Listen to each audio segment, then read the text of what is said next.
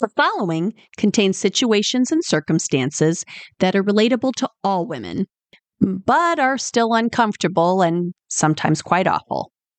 We don't pull any punches. Listener discretion is advised.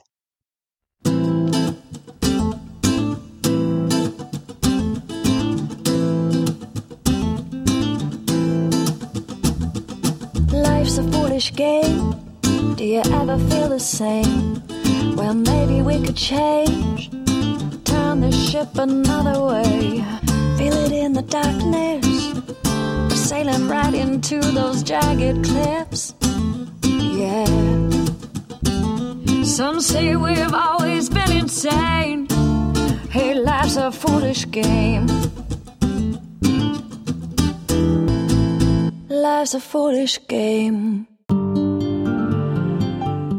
Phyllis Gardner and Elizabeth Holmes, The Doctor and the Dropout. In the early 2000s, no one could predict the impact each would have on the other. Welcome to Frenemies, a Toil and Trouble Media original. On this show, we examine notable women and the rivalries that helped define them. Today, we continue our story of Phyllis Gardner and Elizabeth Holmes and take a look at what took their relationship from professor and pupil to skeptic and scammer. By 2007, Theranos was valued at 200 billion, and yet no one knew the device they were merching didn't work. Elizabeth never strayed far from campus in her efforts to recruit lab technicians and other employees. She preferred them young, vibrant, impressionable, and inexperienced. Theranos frequently participated in job fairs around the area and managed to bring many into the fold. In the following years, Gardner would hear rumors about what the company was up to from people who had worked there. Even from the inside, it was shady. Virtually all of their business activity, including exactly how they achieved their tests, were concealed behind multiple layers of legal bureaucracy and technobabble under the guise of proprietary secrets. Confidentiality was woven into the DNA of the corporation. The only thing they seemed willing to communicate was the members of its board, the estimated value of the company, and Elizabeth's carefully crafted girl genius persona. And, of course, its patents. In 2009, Elizabeth felt comfortable allowing Sunny to come out of the shadows and take his place as her chief operating officer. A sizable jump from the role of advising her from the privacy of their apartment. Together, he helped Elizabeth protect the sham, instilling a culture of secrecy and fear as real to the employees as the motivational phrases painted on the facility's walls. Employees were terrified of Sunny, who is said to have screamed and threatened whenever he felt like it. He did such a good job screaming at workers that no one suspected the two were a couple. Undoubtedly, they were too worried about keeping their jobs and avoiding Sunny's wrath to even think about it. When Gibbons continued to report internally that the machinery and lab equipment didn't work, he was sacked.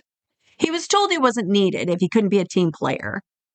It stung, but after watching Elizabeth continue to lie to investors and pharmaceutical companies and file more patents, it really wasn't a stretch. By this point, she'd evolved her pitch to include giving faked and manipulated demonstrations. While wooing potential partner Novartis, she fooled the audience by simply using a competitor's commercial lab machinery with their logos camouflaged. What else could they do? It's not like they could use an Edison while anyone's watching. And the strategy of cranking out patents and intimidating employees into silence was working. By the end of 2010, Theranos had more than 92 million in venture capital, more than many legitimate companies in the field. In July 2011, Elizabeth was introduced to former Secretary of State George Shultz. For her, it was like getting a friend request from Elvis or the Pope. She must have been over the moon to get an audience with him to talk, and like always, the turtlenecks and patents played. After a two hour meeting, Shultz was all in. He signed on to the board and recruited his buddies to do the same. Over the next few years, with his help, Theranos' board of directors eventually included Henry Kissinger, William Perry, James Mattis, Gary Roughead, Bill Frist, Sam Nunn, Dick Kovacevich. I have been dying to say that in a sentence, and Riley Bechtel. With powerful supporters like that, more money followed. And Theranos' major investors expanded the who's who of industry, like Rupert Murdoch, the Waltons, the DeVosses, the Coxes, and Carlos Slim. Silicon Valley gasped, but Phyllis was unimpressed. She later said, Old men, I'm telling you, the brains go to their groin. And it's hard not to argue with her. Elizabeth had managed to keep this multi million dollar racket going for eight years without anyone realizing her technology was a sham. Not even those closest to her. Her employees and department heads were just as in the dark as everyone else. Of course, she and Sunny had a plausible excuse. Theranos was operating in stealth mode. Virtually all of their business activity, including exactly how they achieved their tests, were concealed behind multiple layers of dreams, lies, and bullshit. Or, as Sunny and Elizabeth would insist, proprietary secrets. Flying under the radar provided limitless advantages. She could avoid the usual critique and public scrutiny. She didn't have to issue media releases or a company website. She didn't have to worry about the press or some pesky podcast host throwing shade. With Theranos in such a super serious, super secret status, she didn't have to tell anyone what she was doing. Not in the least. And the mystery and generated excitement gave her board and investors something else to hang on to besides an ever growing number of patents. It gave them certainty. Stealth mode gave them an excuse not to know everything and still be sure they were right. Elizabeth continued her cloak and dagger routine until September of 2013 when the company announced a partnership with Walgreens to launch in store blood sample collection centers. After getting the drug chain to pony up a whopping 140 million for the project, Theranos opened 40 wellness centers inside stores in Arizona, selling more than 1.5 million blood tests to 176,000 customers rather more than 1.5 million blood tests to 176,000 actual medical patients. But it came at a cost. Days before he was scheduled to testify in a patent lawsuit involving his former employer, Gibbons took his own life. His death was a devastating loss to the scientific community and his wife, who never forgot the pain he endured in his final years and those responsible.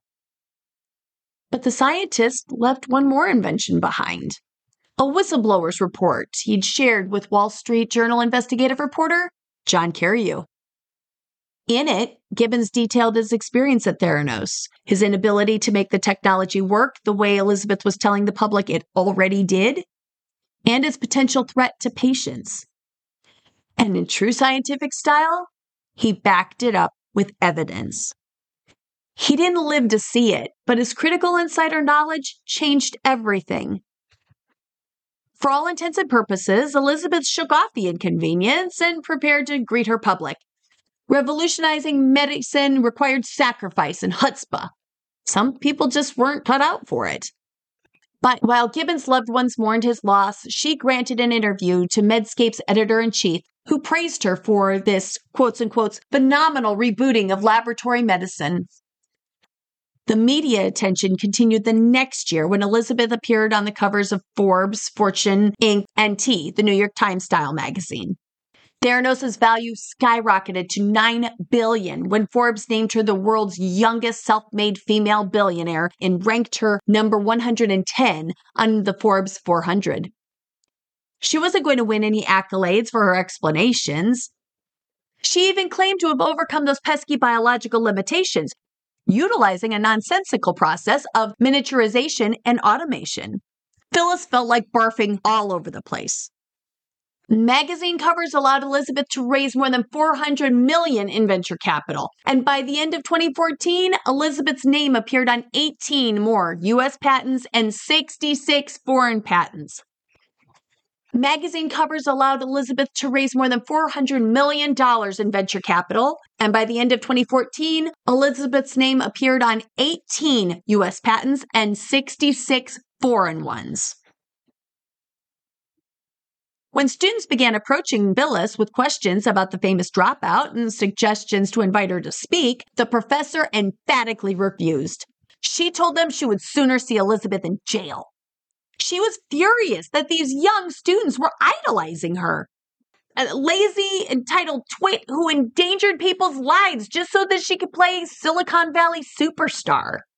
Each time she snapped, the students would flinch and look at her with suspicion.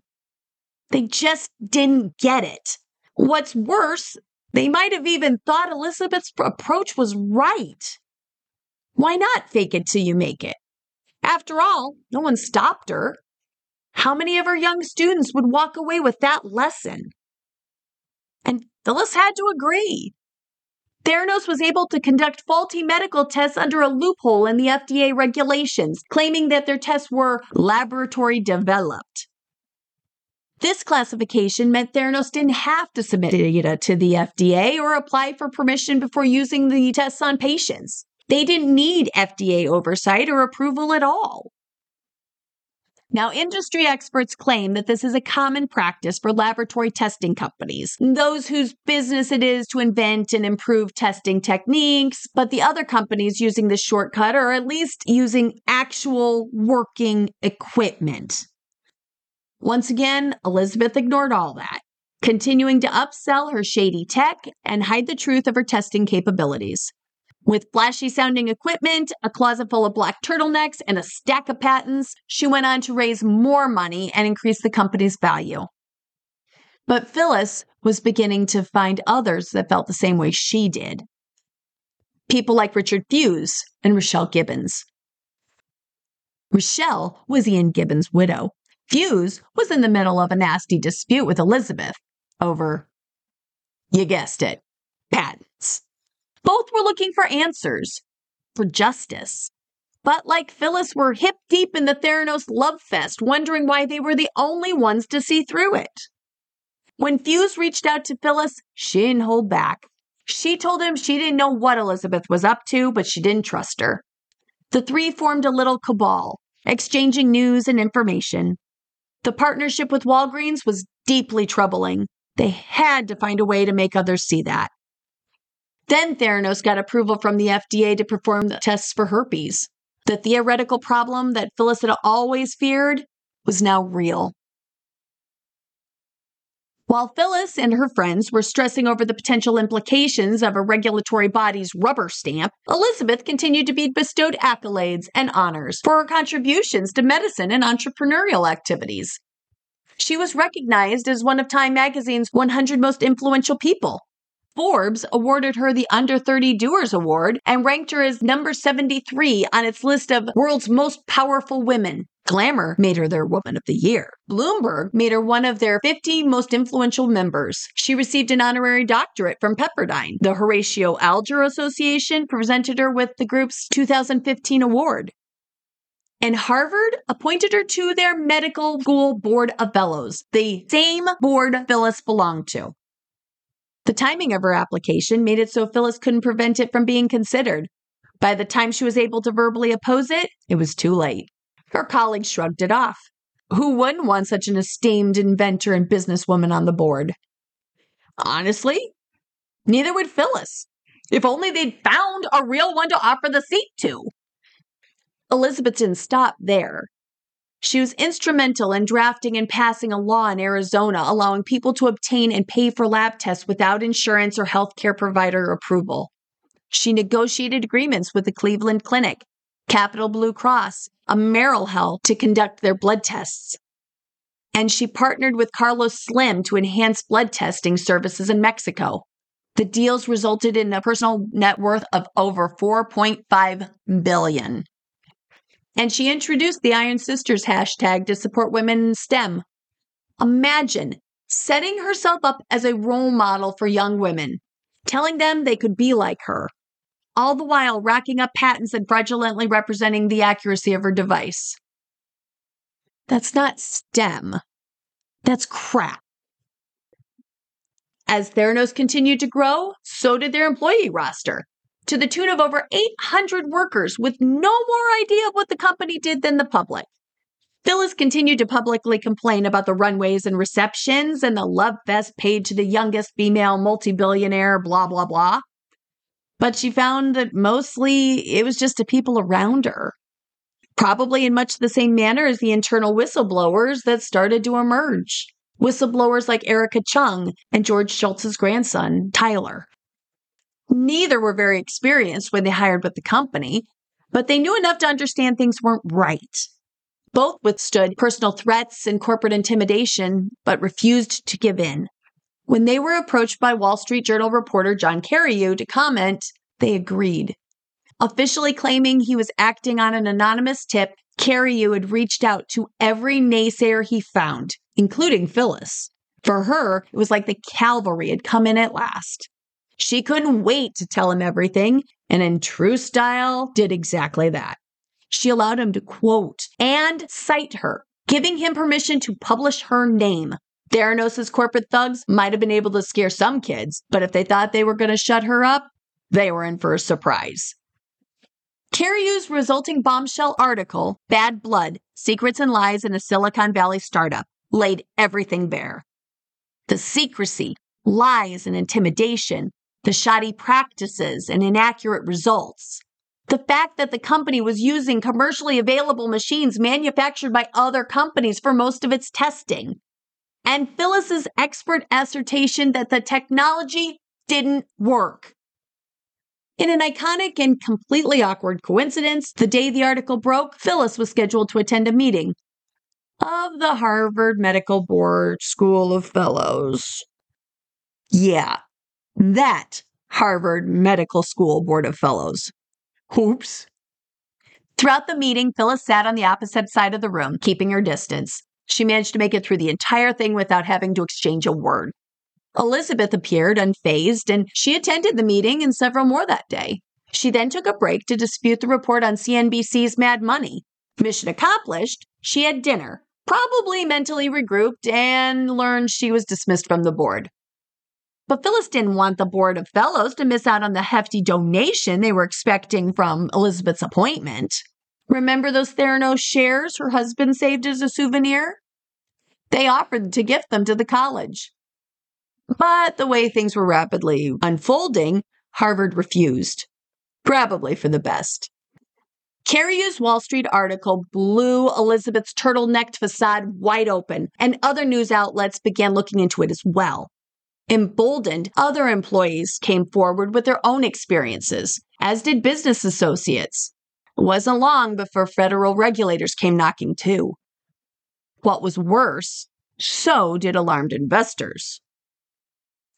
Publicly confronted with the evidence, Elizabeth tried her best to squash speculation, doubling down on her lies. She denied everything, calling the journal a tabloid. She assured patient, regulator, and investor alike that Theranos would publish data on the accuracy of its tests. On Mad Money, host Jim Cramer admitted the article was pretty brutal, to which she responded, This is what happens when you work to change things. First, they think you're crazy, then they fight you. Then all of a sudden, you change the world. Well, she did do that. By 2016, the cracks in Theranos had started to form, and employees had become increasingly confused and skeptical. Elizabeth tried to squelch things as best she could, claiming the attacks were personal, attributed to her age, her gender, and her lofty corporate mission. She tried to tell them to stay focused and that everything would eventually blow over. But they saw the news, read the articles, and listened to the concerns of friends and family. No doubt many had loved ones whose lives would be irreparably harmed if even a fraction of these allegations proved to be true. Maybe for some, those reports served to confirm their own suspicions. In January, after inspecting the company's laboratory in Newark, California, the Centers for Medicare and Medicaid Services sent a warning letter highlighting deficiencies in staff proficiency, procedures, and equipment. Regulators recommended a two year ban on Elizabeth from owning or operating a certified clinical laboratory due to Theranos' failure to address the problems. That March, Probably to reclaim the narrative, Elizabeth appeared on The Today Show, where she expressed her devastation and admitted the issues uncovered should have been addressed more quickly. She added that the company had already taken steps to bounce back with the help of a new scientific and medical advisory board. I wonder if Phyllis and her husband got an invite. Probably not. In June, Forbes revised its valuation of Theranos to 800 million, which was still a lot, but it was nothing like Elizabeth needed to satisfy their debts. The testing company was hemorrhaging money. Her major investors were protected, owning preferred shares, theirs would be paid first. But the owners of common stock like her the damage made hers and other common stockholders worthless and left her reportedly owing her own company about 25 million in connection with the exercising her stock options. Where was a new patent when she needed it? Talk show interviews and past awards weren't enough to save her from federal scrutiny. In July, the CMS followed through with their regulators' recommendations. Soon after, the FDA ordered the company to stop using its nanotainer devices, one of its core inventions. The moves were devastating. Elizabeth and her company appealed the decision to a U.S. Department of Health and Human Services appeals board, but the damage had already been done.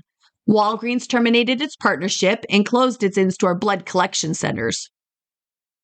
In October, amidst mounting pressures, Theranos dismissed 340 employees, and Sunny, who was under investigation himself, left the company. While Elizabeth claimed she fired him, he insisted he left on his own accord. Like so many other parts of their relationship, the exact circumstances of his exodus remain unclear. Did they think they could just bail and walk away like Theranos was a lemonade stand or something? I don't know if they really accepted the ramifications of the fraud they perpetrated. They not only misled the media, their investors and business partners, they played loose and fast with the public's trust with science and the healthcare system. Their actions held long term ramifications over people's lives. Their apparent intent to make a quiet getaway and put all of this behind them seems to indicate a whole lot of cognitive dissonance with that. Of course, I'm not a psychiatrist or psychologist, but I'm not running around in a black turtleneck pretending like I am either. By January, Theranos shelved an additional 155 employees, bringing the total number of job losses to over 500, and things were only getting worse. The state of Arizona filed a lawsuit alleging the company had sold 1.5 million blood tests to Arizonans while withholding or misrepresenting vital information about those tests. You know, like the fact they don't work. Other investigations into the company included an unspecified probe by the FBI and two class action lawsuits. While Elizabeth denied any wrongdoing, the coverage to emerge was shocking. Filings revealed that a woman had taken a Theranos blood test was wrongly told she'd miscarried. Another received a false positive result for an HIV test. And another patient was instructed to stop taking their blood thinner medication based on an inaccurate report reported by Theranos. Probably the most devastating report discovered was that in 2007, Elizabeth knowingly arranged a fraudulent 15 month study that involved testing stage 3 and stage 4 cancer patients using the Edison device, knowing full good and well her patented tech was unreliable. After CMS determined the company's actions posed in quotes unquote immediate jeopardy to consumers, the company agreed to settle. The state's lawsuit was also settled in April of that year, with Theranos agreeing to reimburse the cost of the test to consumers and pay $225,000 in civil fines and additional fees totaling $4.6 million. On May 16, 2017, nearly all of Theranos' shareholders agreed to dismiss all existing and potential lawsuits against the company in exchange for shares of preferred stock, and Elizabeth released a portion of her equity in the company to offset any drop in stock values was experienced. But what was that when compared to the lives her fake it till you make it scheme ruined? In March of 2018, the Securities and Exchange Commission charged Elizabeth and Sunny with fraud for taking over $700 million from investors through false claims about the accuracy of Theranos' technology. It was the closest the SEC could come to calling them out. As part of her negotiated settlement, the former richest self made woman agreed to relinquish voting control of her company, return 18.9 million shares, pay a $500,000 fine, and accept a 10 year ban from serving as an officer or director of a public company. In June, Following a two year investigation by the Northern District of California's U.S. Attorney's Office, a federal grand jury indicted both of them on nine counts of wire fraud and two counts of conspiracy to commit. During the hearing, prosecutors alleged that the duo engaged in two criminal schemes one to defraud investors, another to defraud doctors and patients. Both pled not guilty. Following the indictment, Elizabeth finally stepped down as CEO of Theranos, but remained a chair on the board. Perhaps she was still holding out hope. Maybe she still refused to listen. In August, most of the remaining Theranos employees were let go, and the company announced the following month it had begun the process to dissolve. Its remaining cash and assets were distributed between its many creditors. By the time Theranos finally shut down in October, its board members and preferred investors had lost millions. But Elizabeth is nothing if not resilient. In early 2019, she became engaged to Billy Evans, a 27 year old heir to a group of hotels in San Diego. They reportedly married later that year in a private ceremony, although it's unclear if they're legally married. Sources still refer to him as her partner rather than her husband. The couple has two children as of the time of this recording. There's no evidence to suggest that she utilized her revolutionary technology as part of her prenatal care. After being delayed for the COVID pandemic and her pregnancy, Elizabeth's trial for defrauding investors began on August 31st, 2021. It concluded in January when she was found guilty on four counts of defrauding investors, but was acquitted of defrauding patients. On November 18, 2022, she was sentenced to serve just over 11 years in prison and three years of supervised release following her incarceration. With good behavior, she could be released in less than 10 years. Following the conviction, it was reported that Elizabeth and her partner attempted to flee when they purchased one way plane tickets to Mexico. But Elizabeth has claimed that those travel plans were made well ahead of her conviction and was pretty much bad timing. She is serving her time in a minimum security federal prison camp in Texas. As for Phyllis, she's just glad to see Elizabeth unable to sham the world or endanger patients anymore. Stay tuned after the break for more about our girl, Elizabeth Holmes. In spite of her turtleneck, green drinks, and TED Talks, one of the most scrutinized aspects of Elizabeth Holmes' public persona is her voice, which some say was notably deeper in public appearances than in private conversations. This has led to speculation that she deliberately lowered her tone in an attempt to be taken more seriously and perceived by wealthy supporters as more trustworthy and knowledgeable. And it's not as outlandish as you think. The pressure to conform to masculine norms in order to succeed in a male dominated field is commonplace. Research has shown that women in leadership positions are often judged more harshly than men, and to that end may need to adopt more assertive, dominant behaviors in order to be taken seriously. Speaking in a deeper voice, which is associated with masculinity and authority, is one way to do it.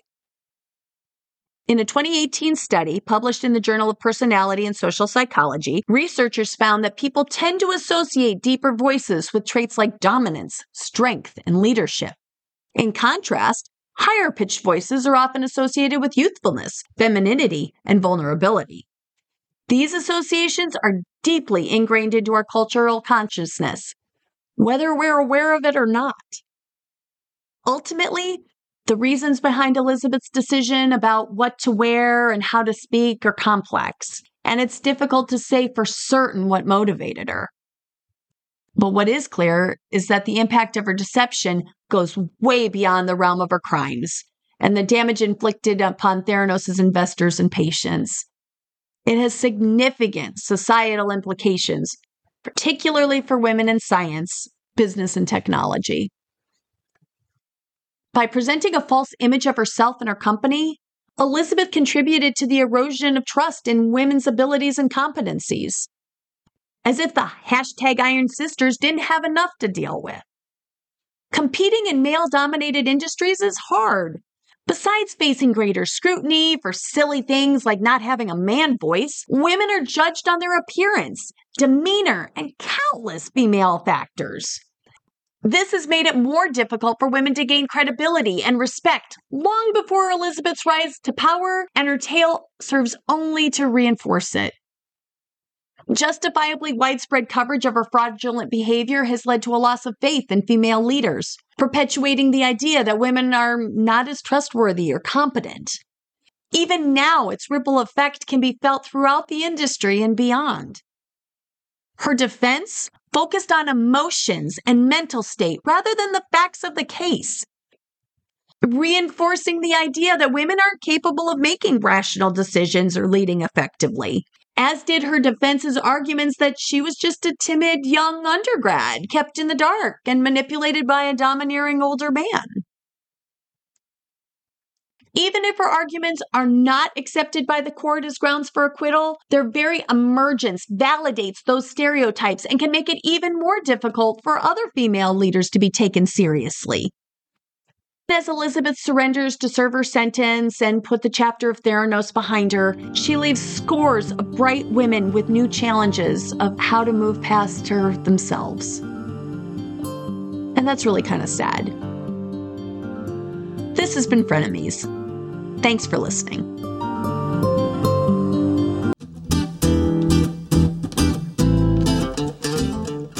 Frenemies is an original production of Toil and Trouble Media, executive produced by Jennifer Beck. This episode was also written and performed by Jennifer Beck. I'm kind of a big deal. Additional production assistance was provided by Erin Iris and David Beck, and our music was performed by Snowflake and Admiral Bob. Thanks, guys. If you enjoyed this podcast, please leave us a five star review wherever you listen and tell your friends. It helps us rise above the crap. And check out our website at toilandtroublemedia.com. Follow us on Facebook, Instagram, TikTok, and Threads. We're also on Patreon, and we have a YouTube channel if you want even more Toil and Trouble media in your life. I lost control of those outlets a long time ago, so you never know what you're going to find. They're kind of like herding cats. And as always, thanks for listening.